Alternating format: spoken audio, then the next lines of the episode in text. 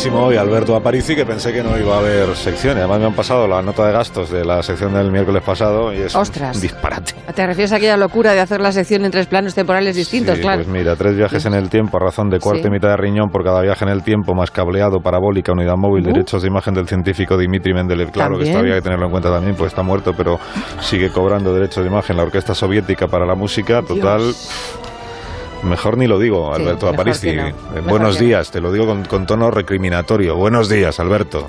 Eh, buenos días, Carlos. Bu- No, no. buenos días, Begoña también. Buenos tono días, jovial sí. no procede porque es que has No, no arruinado el ni programa. buenos días. Ah, bueno, a ver, tú siempre me animas a que yo sea ambicioso con mi sección. Ya, pero que sea una ambición dentro de un límite, o sea, al- al- alcanzable, eso, que podamos pagar. Una ambición low cost, por ejemplo, no tienes de eso. Pues hoy, mira, hoy tenía pensado hacer un viajecito al sol para una cosa muy interesante. No, no va a poder ser.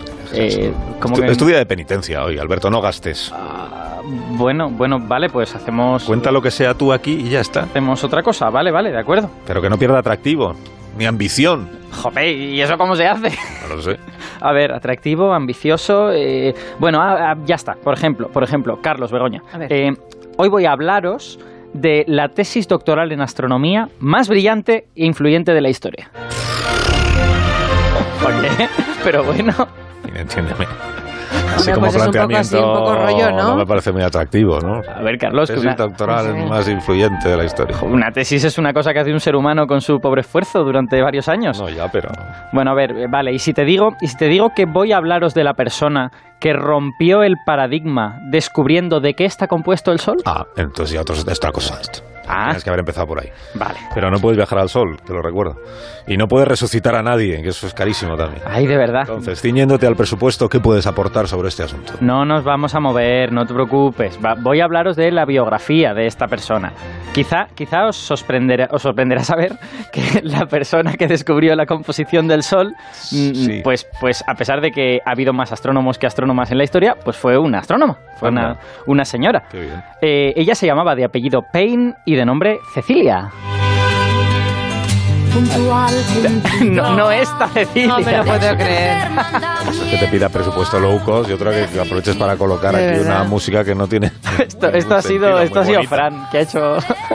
Me gusta mucho Cecilia, pero no. Y mal echa la culpa, Fran, no tiene vergüenza. Cecilia Payne. Cecilia dicho. Payne, efectivamente. Ella era británica y consiguió estudiar mediante una beca eh, botánica, física, química, lo que hoy llamaríamos ciencias, digamos, en una universidad, entre comillas, para chicas. Era, era una especie de centro asociado a Cambridge donde iban a estudiar las chicas porque no podían estudiar en Cambridge.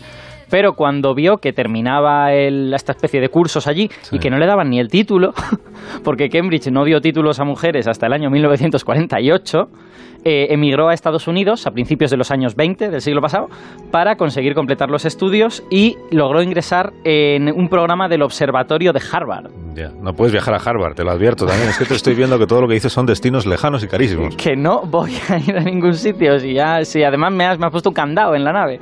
El, bueno, el caso, que, que Payne llegó allí a Harvard Sí. y allí llevó a cabo un estudio sobre la composición de las estrellas, ¿vale? Vale. Se sabía que las estrellas estaban hechas de material muy caliente, pero lo que no se sabía es qué material era.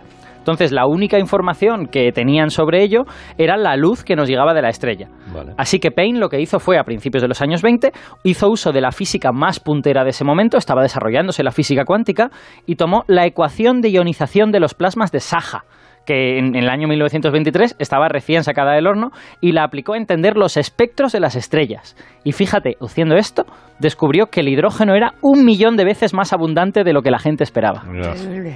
La ionización de los plasmas de Saja, dijiste. Eh, pues, pues es el nombre de la ecuación, sí, es el... Eh, se trataba de que fuera atractivo para nuestros oyentes el planteamiento. Que- Entendible, entendible. Sobre todo que se entienda. No se entiende nada. Entonces no, no se, no se entiende. No. A ver, No eh, tienes a mano a alguien que lo explique. Eh, Bien. no es como- que yo cuando no viajo me pongo un poco espeso, jope. A ver, bueno, por Se fortuna, nota. por fortuna sí que, gracias, Begoña. Nada. Por fortuna sí que tenía aquí un plan B, Ah, menos mal. ¿vale? Y tenemos en, A Cecilia Payne, no me digas más. no me decías que no podía resucitar a nadie. Ah, sí, espera, es verdad. Vale, vale. No, mi plan B es hablar con una experta en física del Sol que la tenemos preparada en una isla, no te preocupes, no es una isla cara, es la isla de Tenerife. Ah, ahí, tenemos emisora. Efectivamente. Ah, bueno, Pues tenemos allí en nuestra emisora de Tenerife a Marian. Marian. Ah, Marian. Marian Martínez, efectivamente. Marian Martínez. Ella es investigadora en el Instituto de Astrofísica de Canarias y es experta en física solar. Hola Marian, buenos días. Hola, buenos días, Carlos. ¿Qué tal, Begoña? Hola, Hola, ¿qué tal? Hola, ¿qué tal? y seguro que es admiradora de Cecilia Payne. pues sí, sí, como de muchas otras astrónomas y astrónomos también, claro. Pero Alberto, a ver si hablas más de las astrónomas en este programa. Bueno, pues estamos empezando a ello. Vamos... Es, una, es una nueva línea editorial. Y es una línea bastante, bastante fructífera, ¿eh? porque hay muchas mujeres interesantes en astronomía. Oye, Marian, ¿nos explicas tú bien y no como Alberto cómo, cómo ver la composición de las estrellas? ¿Esto cómo se hace? Em, bueno, pues eh, Alberto dijo ahí la palabra clave. Quizá no es una palabra muy conocida por todo el mundo, que es espectro. Y bueno, un espectro en el fondo, ahora os explicaré un poquito, pero no deja de ser un código de barras de, cualquier objeto astronómico, ¿no? Eh, todos sabemos que los átomos, pues, el, perdón, la materia está formada por átomos. En los átomos, pues, hay un núcleo que está ahí muy compactito y luego tiene unos electrones que están, pues, digamos, sueltos, ¿no? pero atados al átomo, o sea, no mm. pueden escapar muy lejos, digo, al núcleo. Eh, estos electrones pueden moverse y pueden subir niveles de energía, pueden bajar, pero pueden subir y bajar como uno sube y baja escaleras. Tú no puedes subir media escalera, tienes que subir una escalera o bajar una escalera. Bueno, pues los, los electrones de los átomos hacen lo mismo. Para subir y bajar niveles de energía, suben y bajan escaleras. Es como si tuvieran em, pisos, ¿no? Los átomos, digamos. Pues, sí, por así decirlo, exactamente. Entonces, pues los electrones dentro de lo que viene siendo el átomo, pues se van moviendo para arriba y para abajo. ¿Cómo se traduce esto? ¿Cómo se traduce el que un electrón suba a un estado de energía superior o inferior? O sea, suba un escalón o bajo un escalón. Hmm. En la luz eso se traduce muy fácilmente en un color. Los colores más energéticos son más azules, los colores menos energéticos son más rojos. Eh, con lo cual, al subir un escalón o bajar un escalón, digamos que el átomo absorbe un color muy, muy concreto. Y es importante que sea un escalón, porque quiere decir que lo que vamos a ver va a ser que, el átomo ha absorbido un color muy concreto, no una variedad de colores extensa. Entonces, cuando nosotros en el Sol vemos la luz que sale del interior y atraviesa todos los átomos que se encuentran en la superficie, esos átomos van absorbiendo sus colores. Y, y, lo que se traduce eso pues, es que vemos el arco iris, todos lo hemos visto, la luz del, sol se, se, puede dispersar como un arco iris, pero veríamos como unas rayas negras ahí donde los electrones eh, de cada átomo han ido absorbiendo su, su, su, energía propia. Porque esto no lo he dicho, pero cada átomo tiene su propio, digamos, sus propios escalones. Hay átomos con escalones mucho más grandes, átomos con escalones mucho más pequeñitos, con lo cual absorben energías muy distintas. Y si sabemos eh, con la física podemos estudiar qué tipo de escalones tienen, tienen estos átomos dentro, pues podemos, una vez vemos el espectro del Sol y vemos las rayas negras, mm. que como os digo es como un código de barras, pues podemos traducir esas rayas negras en, en, elementos químicos. Básicamente eso es lo que, lo que se hace para, para, entender de qué está hecha la materia en el universo, ¿no? no solo en el Sol. ¿Y por qué fue un descubrimiento tan relevante saber que el Sol está hecho de hidrógeno, y no, por ejemplo, pues de, otras de otras cosas. Claro, en aquella época se creía que el Sol estaba hecho de lo mismo que la Tierra. La Tierra es básicamente ah. oxígeno, hierro, magnesio, silicio y en el Sol pues esos no son mayoritarios. No, de hecho el 99% del Sol es básicamente hidrógeno y helio. Y fue relevante pues porque una de las primeras cosas que uno se plantea cuando mira al Sol es por qué está brillando todavía el Sol. O sea, ¿qué tipo de energía puede hacer que una estrella como el Sol haya vivido 3.500 millones de años? Vale.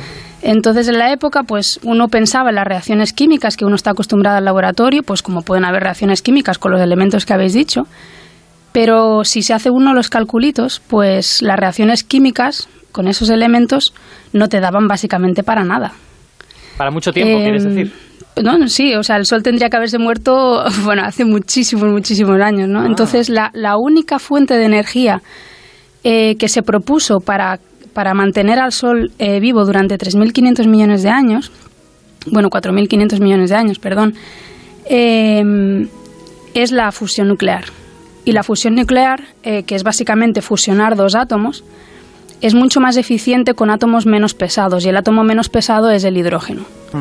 Con lo cual, pues es importante que el 99% del Sol esté hecho de hidrógeno porque quiere decir que ha podido mm, brillar hasta ahora y le y podrá brillar todavía 4.500 millones de años más, ¿no? Lo cual, pues para nosotros es bastante interesante. Me relaja muchísimo este, este último dato, 4.500 millones de años. Sí, ¿no? sí, sí, nos queda, nos queda.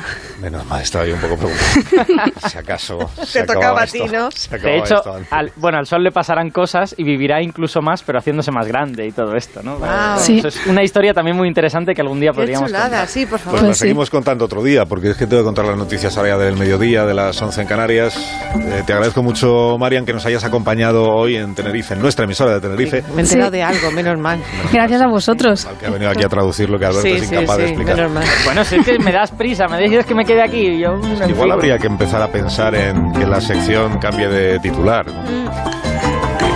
Por ejemplo, a Marian o sabiendo que además ella tampoco gasta mucho. Esto es importante para nosotros. No, no, he salido baratita, sí, sí. La verdad es que Marian lo hace bien, esto hay que decirlo. Magníficamente bien. Marian, un beso, gracias. Venga, igualmente, Alberto, hasta la gracias. semana Hasta que viene. luego. Chao. Que vaya bien. Contamos a las 12 las noticias y luego viene José Mi Rodríguez Hierro con Rosa Belmonte. Es sin novela. Más de uno. La mañana de Onda Cero.